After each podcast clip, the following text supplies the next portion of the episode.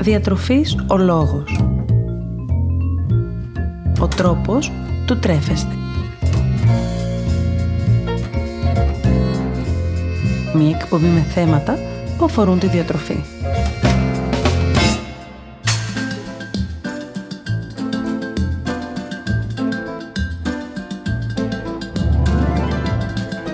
Καλησπέρα σας. Είμαι η Μαριάννα Μανώλη, διαιτολόγος, διατροφολόγος και σήμερα θα θίξουμε παρέα ένα θέμα πολύ σημαντικό κατά τη γνώμη μου, το οποίο αφορά την εικόνα του σώματός μας. Και πιο συγκεκριμένα, σήμερα θα μιλήσουμε για την θετική εικόνα σώματος, αυτό δηλαδή που ίσως ενδεχομένως έχετε ακούσει περισσότεροι να ονομάζουν ή να αναφέρονται σε αυτό ως body positivity. Για ποιο λόγο θα πρέπει να μιλάμε για θετική εικόνα σώματος; Ποια είναι η αξία του να μιλάμε για αυτό; Και κυρίως, γιατί μιλάμε τελευταία όλοι τόσο έντονα για τη θετική εικόνα σώματος, για το body positivity; Για να μπορέσουμε να καταλάβουμε τι ακριβώς αντιπροσωπεύει αυτή η θεωρία και για ποιο λόγο μας απασχολεί πλέον τόσο πολύ, πάμε να αναλύσουμε λίγο για αρχή περί τίνος ακριβώς πρόκειται. Η θετική εικόνα σώματος λοιπόν αφορά ουσιαστικά ένα κοινωνικό κίνημα, σύμφωνα με το οποίο όλοι οι άνθρωποι θα πρέπει να έχουν και αξίζουν να έχουν για τον εαυτό τους μια θετική εικόνα σώματος, ανεξαρτήτως των διαφόρων προτύπων που επικρατούν, είτε από την κοινωνία, είτε από τα μέσα μαζικής επικοινωνίας. Ανεξαρτήτως λοιπόν βάρους, ύψους, μεγέθους, σχήματος, εμφάνισης και ούτω καθεξής, ο καθένας δικαιούται να έχει για τον εαυτό του μια θετική εικόνα σώματος. Αυτό που έχει μεγαλύτερη σημασία όταν μιλάμε για θετική εικόνα σώματος είναι να εκτιμούμε τελικά το σώμα μας για τη λειτουργικότητά του και την υγεία του και όχι πια για την εμφάνισή του και για το κατά πόσο αυτό ανταποκρίνεται στα διάφορα κοινωνικά πρότυπα.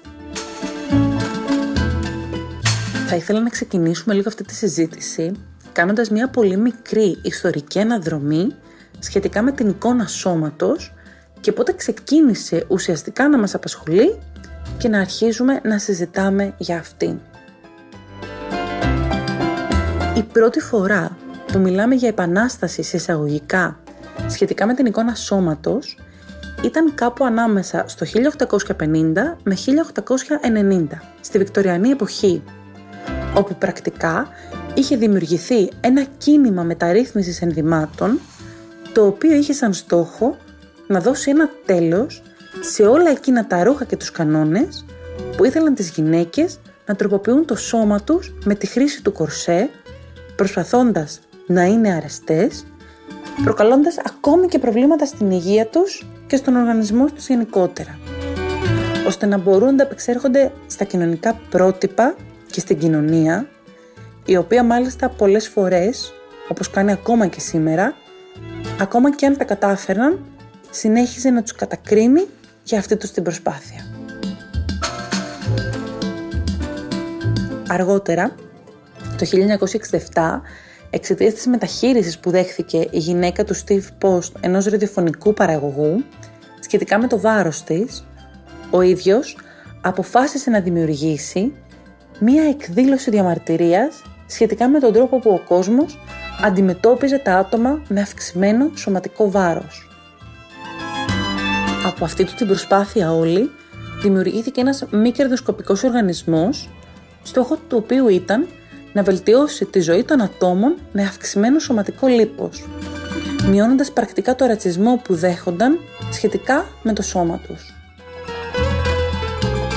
Η όλη αυτή του δράση είχε σαν στόχο να διαχωριστεί πρακτικά η κατάσταση της υγείας από τη σωματική εμφάνιση του καθενός.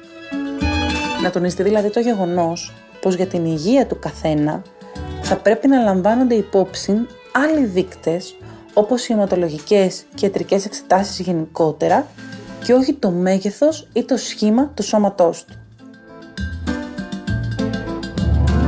Από το 1990 και έπειτα ξεκίνησαν πια και συστηματικά πολλές και διαφορετικές δράσεις που είχαν ή έχουν ως στόχο αυτό ακριβώς που περισβεύει η θετική εικόνα σώματος.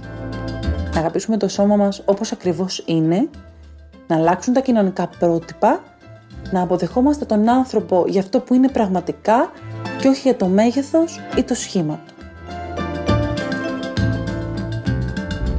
Ποιοι είναι οι στόχοι αυτού του κινήματος της θετικής εικόνας; Το κίνημα αυτό έχει σαν στόχο να προκαλέσει την κοινωνία να αρχίσει να βλέπει το σώμα μας πια με έναν τρόπο διαφορετικό. Να προωθήσει την αποδοχή όλων των σωμάτων, ανεξαρτήτως των χαρακτηριστικών τους, καθώς επίσης και να βοηθήσει τους ανθρώπους να αναπτύξουν αυτοπεποίθηση και να αποδεχθούν το σώμα τους έτσι ακριβώς όπως είναι, χωρίς να χρειάζεται να ανταποκρίνονται στα διάφορα κοινωνικά πρότυπα.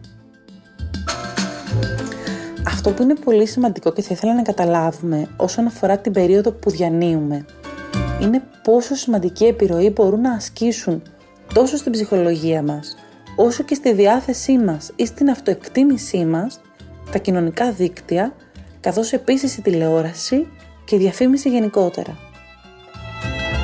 Δυστυχώς, φαίνεται να ασκούν μια τεράστια επιρροή στο πώς τελικά καταλήγουμε να αισθανόμαστε αλλά και στο πόσο άβολα αισθανόμαστε μέσα στο σώμα μας.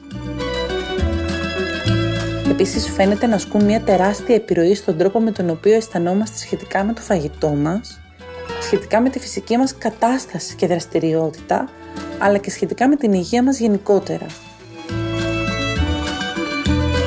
Όταν λοιπόν μιλάμε για θετική εικόνα σώματος, μιλάμε για αποδοχή του σώματός μας παρά το μέγεθος ή το σχήμα του, παρά τα διάφορα σημάδια ή τις ατέλειες που ενδεχομένως να έχει.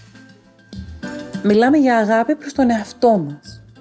Μιλάμε για αποδοχή των διάφορων φάσεων που μπορεί να περάσει, είτε αυτές είναι φυσικές αλλαγές, όπως για παράδειγμα η αλλαγή της ηλικίας μας, η εγκυμοσύνη ή κλιμακτήριος στις γυναίκες, είτε είναι συναισθηματικές αλλαγές, όπως για παράδειγμα το πώς μπορεί να αλλάξει το σώμα μας έπειτα από μια έντονη συναισθηματική κατάσταση, μια απώλεια, ένα χωρισμό και άλλες. Χωρίς την ανάγκη κριτικής ή τιμωρίας.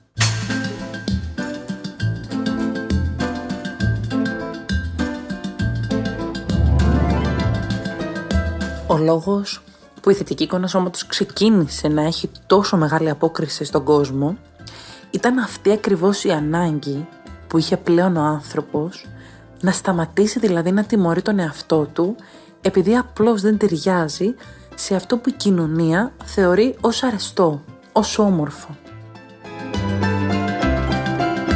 Άτομα τα οποία φαίνονταν να επηρεάζονται αρνητικά από τα κοινωνικά πρότυπα ήταν πιθανό να αναπτύξουν συμπτώματα κατάθλιψης, χαμηλής αυτοεκτίμησης, ακόμη και συμπτώματα διατροφικών διαταραχών – σε όλη αυτή την κατάσταση, στις εξαντλητικές και στερητικές δίαιτες, στην τιμωρία και στην αποστροφή προς τον ίδιο μας τον εαυτό, ήρθε το κίνημα της θετικής εικόνας σώματος για να αλλάξει τα δεδομένα και να αρχίσουμε σιγά σιγά να αγαπάμε το σώμα μας για αυτό ακριβώς που είναι. Έτσι λοιπόν νομίζω πως αξίζει πολύ να αναφερθούμε και σε ένα ακόμη ενδεχομένως και λίγο παράλληλο κίνημα, το οποίο δημιουργήθηκε ουσιαστικά τα τελευταία χρόνια μετά τη δημιουργία του κινήματος που υποστηρίζει τη θετική εικόνα σώματος. Ο σκοπός του νέου αυτού κινήματος ήταν να αποδεσμευτεί λίγο η σχέση ανάμεσα στην εξωτερική εμφάνιση και στην αυτοεκτίμηση.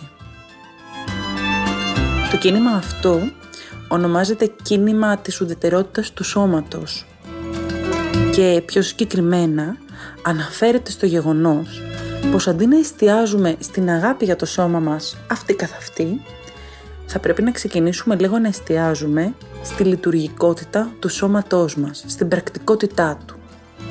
Στο τι δηλαδή μπορεί το σώμα μας να κάνει για εμάς τους ίδιους, ανεξαρτήτως της φυσικής του κατάστασης. Στοχεύει λοιπόν αυτό το κίνημα περισσότερο στις ικανότητες και στα χαρακτηριστικά του σώματός μας και όχι στη φυσική του εμφάνιση και στο πώς αυτή είναι ή διαμορφώνεται. Τι ακριβώς εννοούμε με αυτό; Έχουμε πει πάρα πολλές φορές πως το σώμα μας είναι αυτό που μπορεί κάθε μέρα και περπατάει για εμάς. Που πηγαίνει έρχεται στη δουλειά, που συντηρεί την οικογένεια ή κάνει τα ψώνια του σούπερ μάρκετ, που αναλαμβάνει να φέρει εις πέρας κάθε μία φυσική δραστηριότητα, είτε αυτή είναι κάποια γυμναστική, είτε είναι κάποιο χόμπι, είτε είναι οποιαδήποτε ασχολία, που δουλεύει, που αγκαλιάζει, που γεννάει, που γιορτάζει, που θρυνεί, που ταξιδεύει και ούτω καθεξής. Και είναι αυτοί ακριβώς οι λόγοι για τους οποίους πρέπει να αρχίσουμε να αγαπάμε το σώμα μας και να εκτιμούμε ό,τι ακριβώς κάνει αυτό για εμάς. Δεν θα πρέπει να το υποβάλουμε σε αυστηρές και εξαντλητικές δίαιτες για παράδειγμα. Με σκοπό απλώς να καταφέρουμε να το αποδεχθούμε. Θα πρέπει να του δίνουμε το χώρο και το χρόνο που χρειάζεται για να βιώνει όλες τις αλλαγές μέσα από τις οποίες περνάει, είτε συναισθηματικές είτε φυσικές, και να περάσει μέσα από αυτές πιο δυνατό. Το κάθε ένα από αυτά τα δύο κινήματα στηρίζεται θα λέγαμε στις δικές του βασικές αρχές. Το κίνημα της θετικής εικόνας σώματος για παράδειγμα προωθεί περισσότερο την ανάγκη του ατόμου για αυτοεκτίμηση για αυτοσεβασμό και αγάπη. Ενώ το κίνημα της ουδετερότητας του σώματος επικεντρώνεται κυρίως στο τι μπορεί το σώμα μας να κάνει πραγματικά και στο πώς θα πρέπει να το επικροτήσουμε αυτή του την προσπάθεια. Η θετική εικόνα σώματος ενθαρρύνει την αγάπη και τη φροντίδα για το σώμα μας. Ενώ η ουδετερότητα του σώματος ενθαρρύνει την ενσυνειδητότητα και την πραγματική αξία του σώματός μας. Δύο διαφορετικά κινήματα και ενδεχομένως να μην γνωρίζετε τι είναι ίσως πιο σημαντικό, το κίνημα της θετικής εικόνας σώματος ή το κίνημα της ουδετερότητας του σώματος. Αν ρωτάτε εμένα, θεωρώ πως με τον έναν ή με τον άλλον τρόπο, κάπως το ένα συμπληρώνει το άλλο. Θα υπάρχουν μέρες που χρειάζεται να εκτιμήσουμε το σώμα μας για όσο ακριβώς μας προσφέρει. Και άλλες μέρες που δεν θα θέλουμε ούτε καν να το βλέπουμε στον καθρέφτη. Άλλες μέρες που θα κοιταζόμαστε στον καθρέφτη και θα αποδεχόμαστε με αγάπη αυτό που βλέπουμε. Και άλλες μέρες που θα κοιταζόμαστε στον καθρέφτη και θα θαυμάζουμε τη δύναμη του σώματός μας τη στιγμή που και εμείς οι ίδιοι δεν περιμέναμε ότι θα τα καταφέρει. Μπορούμε να αγαπάμε το σώμα μας, Πρέπει να αγαπάμε το σώμα μας, ταυτόχρονα όμως πρέπει και του αξίζει να το εκτιμάμε για όσα κάνει και όσα μας προσφέρει. Το σώμα μας είναι το μεταφορικό μέσο και είναι όπως έχουμε ξαναπεί η μεγαλύτερη σχέση μας. Οπότε του αξίζουν και τα δύο. Και η αγάπη και η εκτίμηση.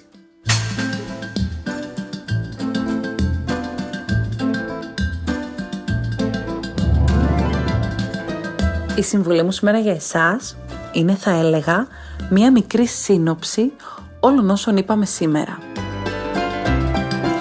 Υπάρχει μία σχέση στη ζωή μας η οποία είναι πιο σημαντική από οποιαδήποτε άλλη σχέση είχαμε ή θα έχουμε.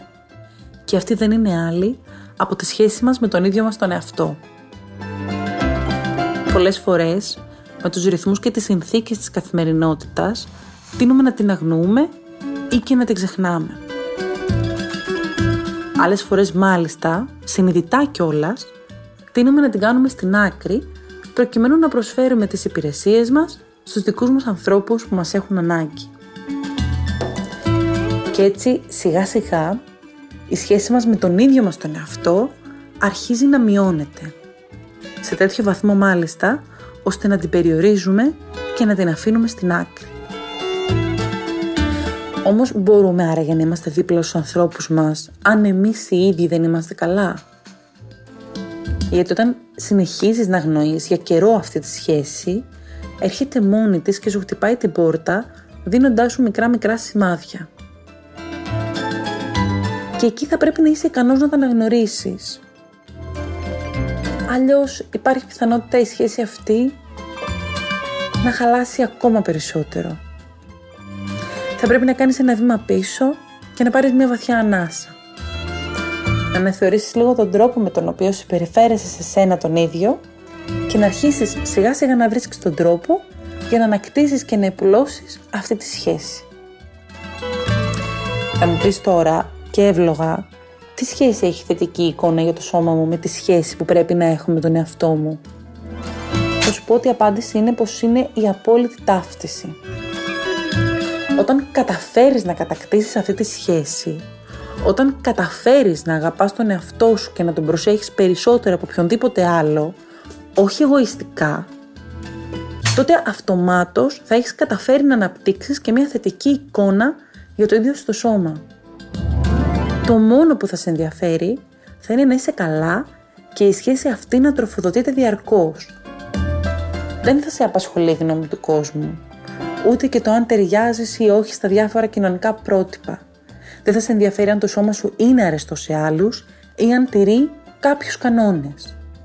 Γιατί αυτό που έχει σημασία είναι ότι θα αρέσει σε σένα και γιατί εσύ μέσα σε αυτό θα αισθάνεσαι καλά. Πριν λοιπόν από οτιδήποτε άλλο, αρχίζουμε σιγά σιγά να αγαπάμε τον ίδιο μας τον εαυτό.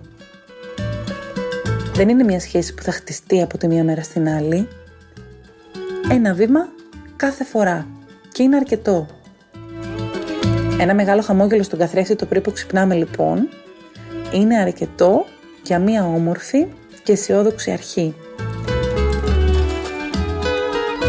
Δεν θέλω να ξεχνάτε ποτέ πως όσα αναλύουμε μαζί είναι ενημερωτικού χαρακτήρα και φυσικά αν πάσχετε από κάποιο νόσημα θα πρέπει πάντοτε να ακολουθείτε τις διατροφικές συστάσεις που αφορούν την πάθησή σας.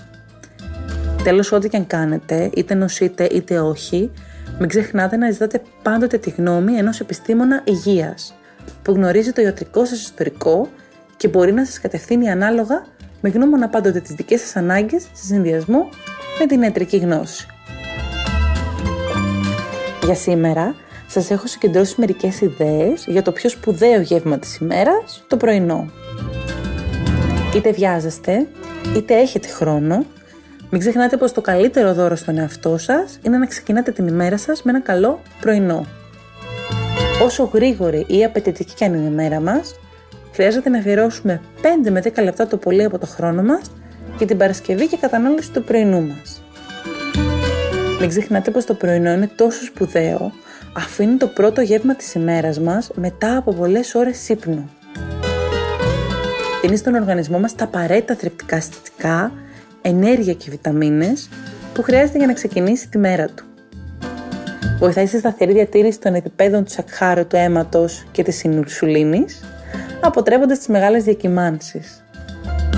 Μειώνει την ανάγκη για πρόσληψη μεγάλων και πιθανώς αντιγυνών γευμάτων κατά τη διάρκεια της ημέρας. Επιπλέον, φαίνεται πως τα άτομα που καταναλώνουν πρωινό τείνουν να έχουν μικρότερο δίκτυμα σώματο και συνεπώς μικρότερο βάρος σε σχέση με όσους φεύγουν από το σπίτι χωρίς πρωινό. Καλύτερο καρδιακό και λιπιδημικό προφίλ, καθώς και καλύτερη απόδοση κατά τη διάρκεια της εργασίας. Αν λοιπόν αυτό που σε ενδιαφέρει είναι να έχεις ένα δυνατό και χειρό οργανισμό με καλύτερο προφίλ υγείας, τότε το πρωινό είναι το απόλυτο δώρο που πρέπει να κάνεις στον εαυτό σου. Πάμε να δούμε ορισμένες ιδέες για το πρωινό. Η πάντοτε κλασική επιλογή είναι γάλα μαζί με δημητριακά και κάποιο φρούτο συνοδευτικά. Γιαούρτι με δημητριακά ή γιαούρτι με φρούτα και μέλι κάποια κρέμα ή χυλό βρώμης, είτε απλή με μέλι και κανέλα, είτε μαζί με φρούτα και ξηρούς καρπούς, είτε με οτιδήποτε θέλετε συνοδευτικό της επιλογής σας. Φρυγανιές με τυρί και αυγό ή με κάποιο τυρί και λαχανικά, καθώς και φρυγανιές με κάποιο καρποβούτυρο, όπως φυστικό βούτυρο, αμυγδαλοβούτυρο ή ταχίνι και φρούτο ή μέλι. Κάποια ομελέτα με λαχανικά και ψωμί, αυγόφετες αλμυρές με τυρί και λαχανικά ή αυγόφετες γλυκές με φρούτα, μέλι και ξηρούς καρπούς, κάποιο σμούθι με γάλα, γιαούρτι ή κάποιο φυτικό ρόφημα μαζί με φρούτα, κακάο ή και κάποιο καρποβούτυρο ή ταχίνι. Κάποιο κομμάτι κέικ ή τσουρέκι μαζί με ένα φλιτζάνι γάλα. Ή ακόμη και ένα κομμάτι χαλβά μαζί με φρούτα. Μην ξεχνάτε να επιλέγετε κυρίως γαλακτοκομικά ή τυριά χαμηλά σε λιπαρά, δηλαδή ημιάπαχα. Σας περιμένω λοιπόν στο Instagram, Διατροφής ο Λόγος και στο Facebook Μαριάννα Μανώλη, Διατολόγος Διατροφολόγος, ώστε να μοιραστούμε μαζί διάφορες ιδέες σχετικές με το φαγητό, συνταγές και έξυπνες συμβουλές, καθώς επίσης και να συζητήσουμε για τη διατροφή και την υγεία, αλλά και να λύσουμε τις δικές σας απορίες ή τις δικές σας ανησυχίες σχετικά με τη διατροφή. Περιμένω τις δικές σας ιδέες και προτάσεις για επόμενα θέματα που θα θέλετε να συζητήσουμε και σας ευχαριστώ πολύ για την ώρα που περάσαμε μαζί. Και να θυμάστε να απολαμβάνετε τις στιγμές σας. Και να μην ξεχνάτε πως εμείς ορίζουμε το φαγητό μας και όχι το φαγητό μας εμάς. Καλή σας συνέχεια!